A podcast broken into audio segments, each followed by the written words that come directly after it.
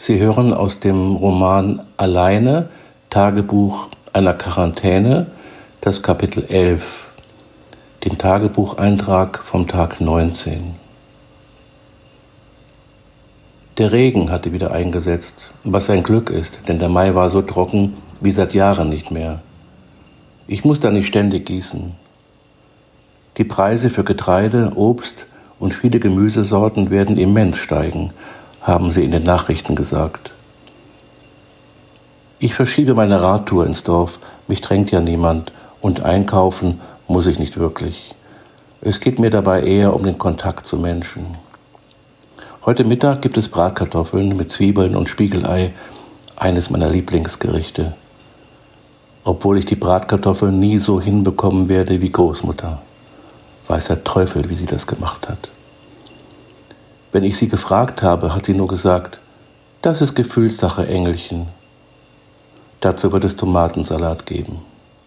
Vorher muss ich im Gewächshaus arbeiten und der Hühnerstall gehört auch mal wieder ausgemistet. Die Damen haben ein sauberes Heim verdient. Immerhin schenken sie mir ihre Eier. Früher war das Ausmisten meine Bestrafung, wenn ich etwas angestellt hatte. Dann hat Grete ihren berühmten Blick mit dazu passender Miene aufgesetzt, den großen Reisigbesen nebst Schaufel aus dem Schuppen geholt und mir beides wortlos in die Hand gedrückt. Danach hat sie sich umgedreht und ist gegangen. Dadurch war es mir unmöglich gewesen, eine Verteidigung oder plausible Erklärung zum Sachverhalt vorzubringen.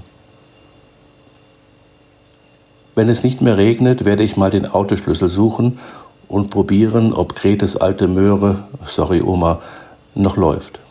Dann werde ich überprüfen können, ob die Werbung in diesem Fall recht hatte.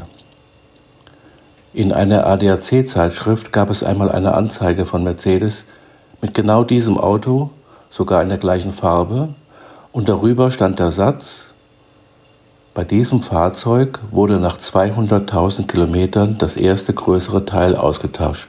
Doppelpunkt, der Fahrer. Woher ich das weiß?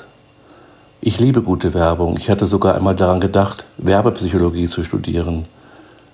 Ich habe in meinem Bücherregal sicherlich 5 dicke Ordner mit Werbeanzeigen aus allen möglichen Zeitschriften, die ich mal gesammelt habe. Aber für die besten Slogans braucht man keinen Ordner. Ein paar fallen mir gerade spontan ein. Milch macht müde Männer munter. Dann die Werbung von VW über den legendären Käfer. Er läuft und läuft und läuft. Oder Haribo macht Kinder froh und Erwachsene ebenso. Von Toyota, nichts ist unmöglich.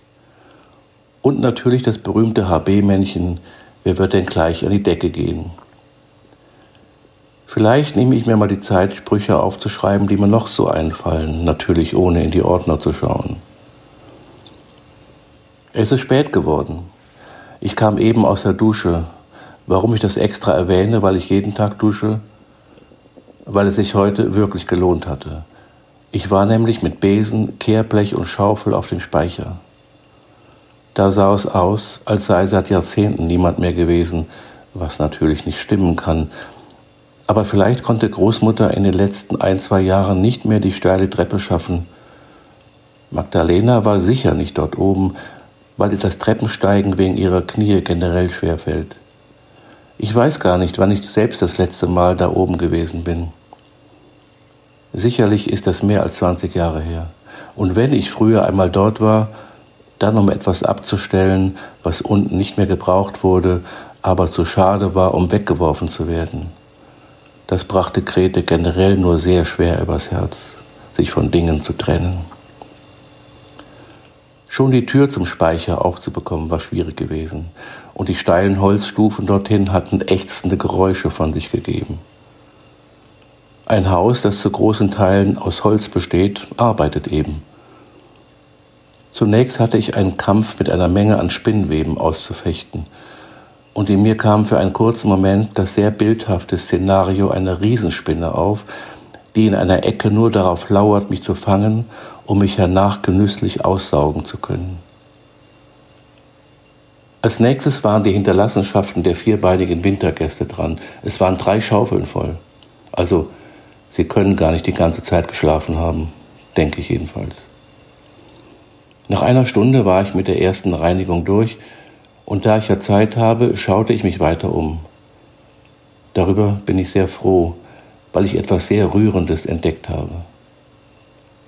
Ich meine damit nicht meinen alten Kaufmannsladen, der jedes Jahr am Heiligen Abend mit neuen Waren unter dem Baum stand, und auch nicht mein altes Schaukelpferd mit der blonden Mähne aus Stroh, den Opa Kurt selbst noch angefertigt hat, als er noch kein Wrack war.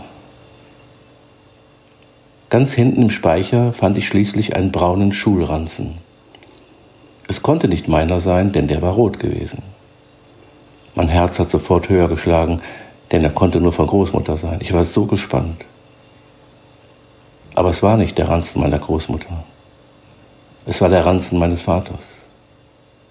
Ich muss gerade schon wieder weinen, wenn ich das jetzt schreibe.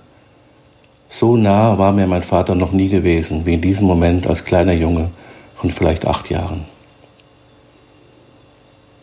Als ich den Ranzen öffnete, wusste ich das noch nicht, denn ein Federmäppchen, ein Buch mit dem Titel »Mein Lesebuch für das 2. Schuljahr«, ein Lineal und ein Zirkelkasten hatten damals wohl jeder Zweitklässler in der Volksschule gehabt.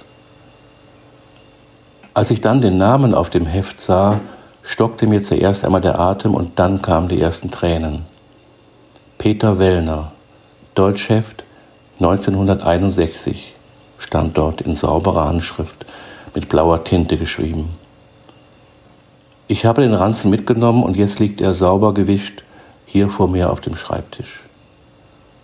Zunächst muss ich einmal sagen, dass der kleine Peter, der einmal mein Vater werden sollte, eine sehr schöne Handschrift hatte.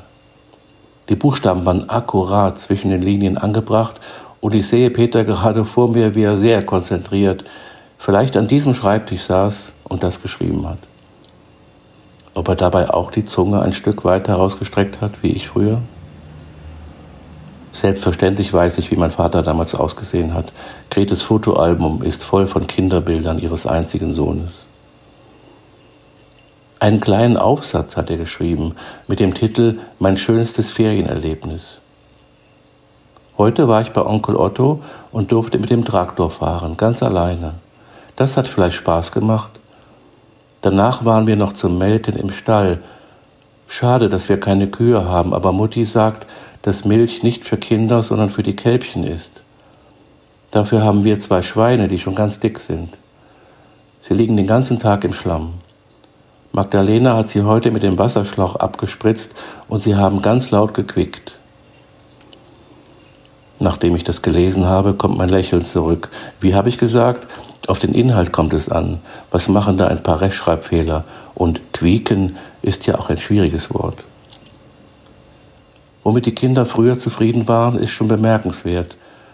Und vielleicht bringt dieses Virus solche Zeiten wieder zurück, in denen wir ganz einfache Dinge wieder zu schätzen wissen. Ende des Kapitels 11.